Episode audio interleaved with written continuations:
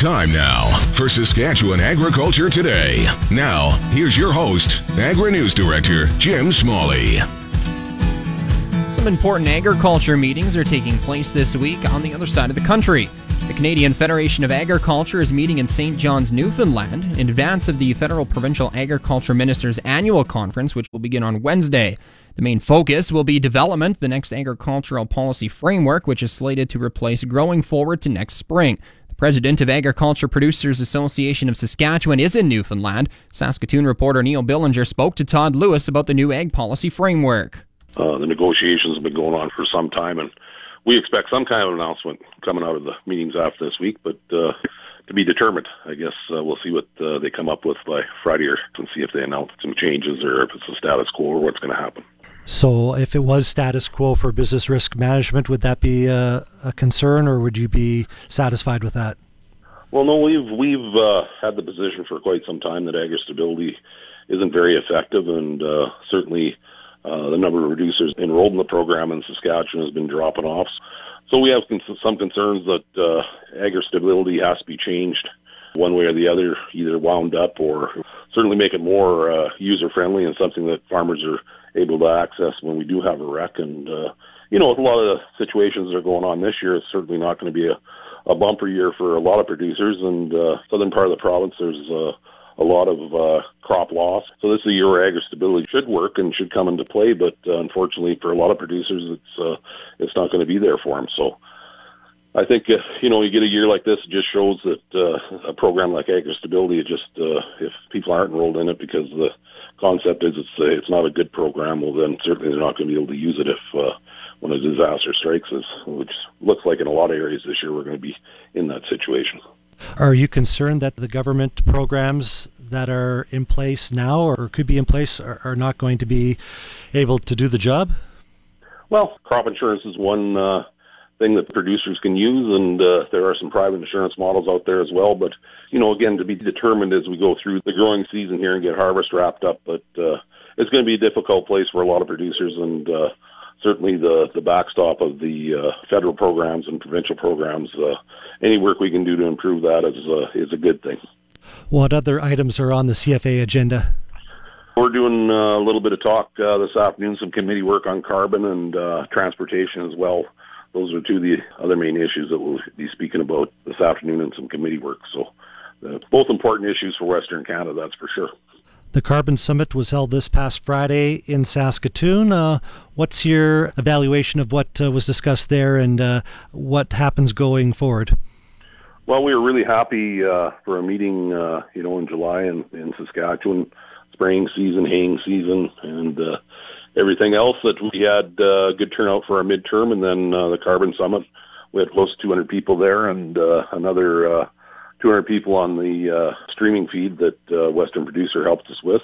Very happy with the turnout and uh, a great bunch of presenters. And, you know, I think the, what we were after there was the politics of a carbon tax. We're certainly not in favor of uh, a carbon tax. Uh, we come out against that as APAS and have stuck with that position. And certainly the province isn't on side with a carbon tax. So from our viewpoint, I mean, uh, the politicians will work out, you know, where the tax is going to be or not going to happen in courts and all the rest of it. But from our viewpoint, we thought it was important for producers to find out what research has been done, what's on the table, what's on the horizon in front of us. And, you know, I think we've got some uh, pretty good indication that uh, agriculture can be a solution to the carbon issues in Canada, really, as a whole, not just Saskatchewan. And uh, so I think, we, you know, coming out of it, we are fairly happy that the uh, federal government and provincial government, I think when they look, there's is some research going on currently that uh, really shows that modern farming practices are are really good for the carbon cycle. So that's we just want to get that conversation steered in that direction.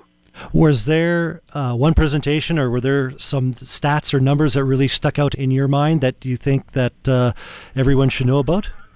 One uh, presenter, uh, she talked about the overall Canadian plan, and really at the end of the day, they're going to be short a, a number of uh, megatons of uh, carbon credits that are going to have to come from somewhere in, in the country if we're going to meet our Paris Agreement totals and goals. So, you know, agriculture's got a great opportunity there. If uh, we're going to go down that road, some of those uh, extra tons can come from the recognition of uh, a lot of the work we've been doing in the fields and uh, ranches of Saskatchewan, especially. I mean, we've got the largest land area, and and I think there's an opportunity there to get credit for uh, a lot of the work we. Todd Lewis is the president of the Agricultural Producers Association of Saskatchewan. He's in Newfoundland for the Canadian Federation of Agriculture's midterm meeting. Prime Minister Justin Trudeau will meet with U.S. Vice President Mike Pence as well as the governors of Kentucky, Wisconsin, Rhode Island, Iowa, and Colorado as he leads a Canadian delegation to a governor's meeting in Rhode Island this coming Friday. Canadian officials say the long term objective is to create relationships that could prove useful should trade talks hit a rough patch and Canada need allies willing to speak up in favor of NAFTA. Meanwhile, the Trump administration is expected to decide soon whether to place tariffs on steel imports, stemming from an April investigation announced by the Commerce Department over whether those imports are harming U.S. national security.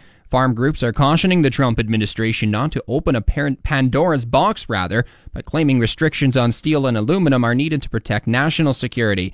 18 agricultural groups wrote to U.S. Secretary of Commerce Wilbur Ross this past week, stressing that such a move would be a disaster for global trade and especially for U.S. agriculture.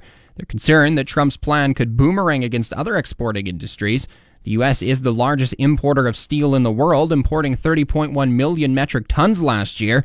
Canada, Brazil, South Korea, Mexico, Turkey, and Japan are the largest steel exporters to the U.S. and collectively account for about 65% of imports. Chris Clayton is Ag Policy Editor for DTN, the Progressive Farmer. If we're going to place tariffs on steel imports, we're going to expect to see some repercussions from uh, our trading partners. And uh, if I remember correctly, I think Canada is the largest exporter of steel to the U.S. Canada, Mexico, European Union, Japan. There were a few, several countries that uh, export steel to the U.S. So if um, they move ahead, and it's not just the fact that they would move ahead in the idea of tariffs, but the idea that the Trump administration would use a national security designation, which is uh, considered. Uh, very rare. You know, in, in trade circles, it's apparently one of those areas you really don't want to go there in terms of uh, designating something as a national security situation. Um, but if they do that, know, we already understand that uh, you know there are going to be some repercussions, and uh, the ag groups know that one of the areas that are always targeted is uh, is agriculture. So they are very concerned Clayton notes the U.S. has tried slapping tariffs on steel imports before, and it didn't work. George W. Bush in 2002, he placed tariffs on steel, and um, it really had negative impacts on the construction trade. Um, we we saw some uh, retaliation from trading partners because of it, and they ended up reversing after about 18 months. They basically reversed the decision because it, you know, I think there was something like 20, 220,000 jobs lost in the process. So it can really have a negative impact on the trade industries, the construction areas that uh, really rely on all that steel. Chris Clayton is Ag Policy Editor for DTN, The Progressive Farmer. The Market Update on The Source, 620 CKRM. Prices were mixed in early trading this morning. Durum is unchanged at 278.90. Feed barley also unchanged at 145.03. Canola is up 40 cents to 476.20. Flax unchanged at 414.25. Oats are down $1.66 to 165.24.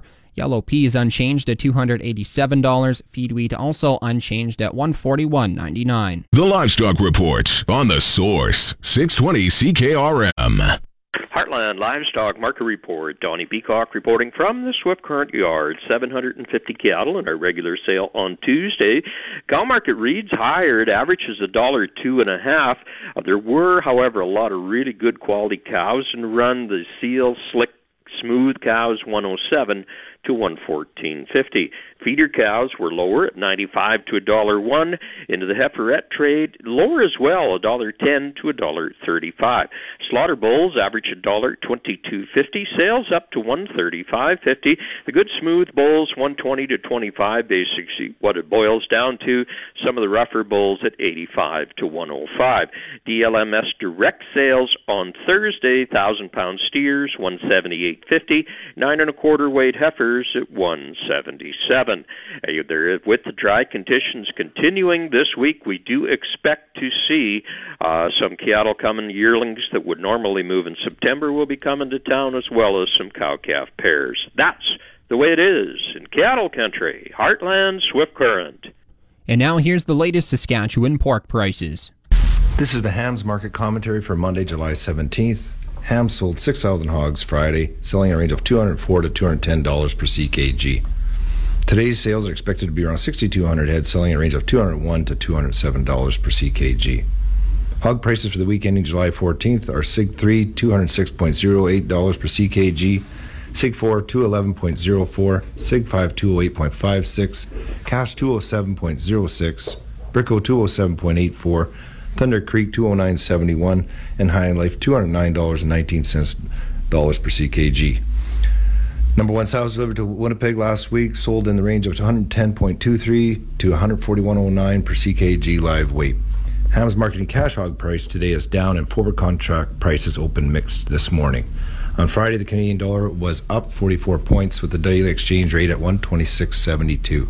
The Canadian dollar is currently trading at 79.15 cents US. U.S. cash markets are expected to start the week lower as the market showed signs that it may have experienced its seasonal high last week. Last week's slaughter was estimated by the USDA at 2.2 million hogs, about 3.8% higher than last year's and more than 50,000 hogs larger than the week of June 24th, which has likely marked the tight non holiday slaughter week of the year. With the wholesale pork price weakness that was seen last week and the ideas of heavy supplies ahead, the futures market dropped sharply, anticipating that packers would start dropping their cash bids over the next month. Jim Smalley's Agro Weather on the Source 620 CKRM. Smoke from the BC wildfires has now reached many portions of the province, forcing Environment Canada to issue air quality advisories for most of southern Saskatchewan this hour, including Regina, Moose Jaw, and Saskatoon. Sunshine today, though, with local smoke. Winds from the west at 30 kilometers an hour, gusting to 50, a high of 25. More smoky, smoky conditions, rather, tonight. Winds from the west at 30, again gusting to 50, a low of 11. Sunny tomorrow, more smoke expected, a high of 25 and a low of 13. Wednesday, sunshine, a high 29, a low of 14. Thursday, sunny again, a high of 30 and a low of 15. A mix of sun and cloud for Friday and a high of 26. The normal daytime high this time of year is 26. The overnight low normal is 11. The sun rose at 5:06 this morning and should set around 9:03 this evening. Around the province right now, Estevan and Weyburn are sitting at 22, Prince Albert 19, Saskatoon 21, Swift Current 20, Yorkton is also sitting at 21. In Moose Jaw, smoky conditions and 23. Here in Regina, sunshine with some thin smoke, more smoke blowing in throughout the afternoon though, and 22. That's Saskatchewan Agriculture Today. For Jim Smalley, I'm Drew Postey.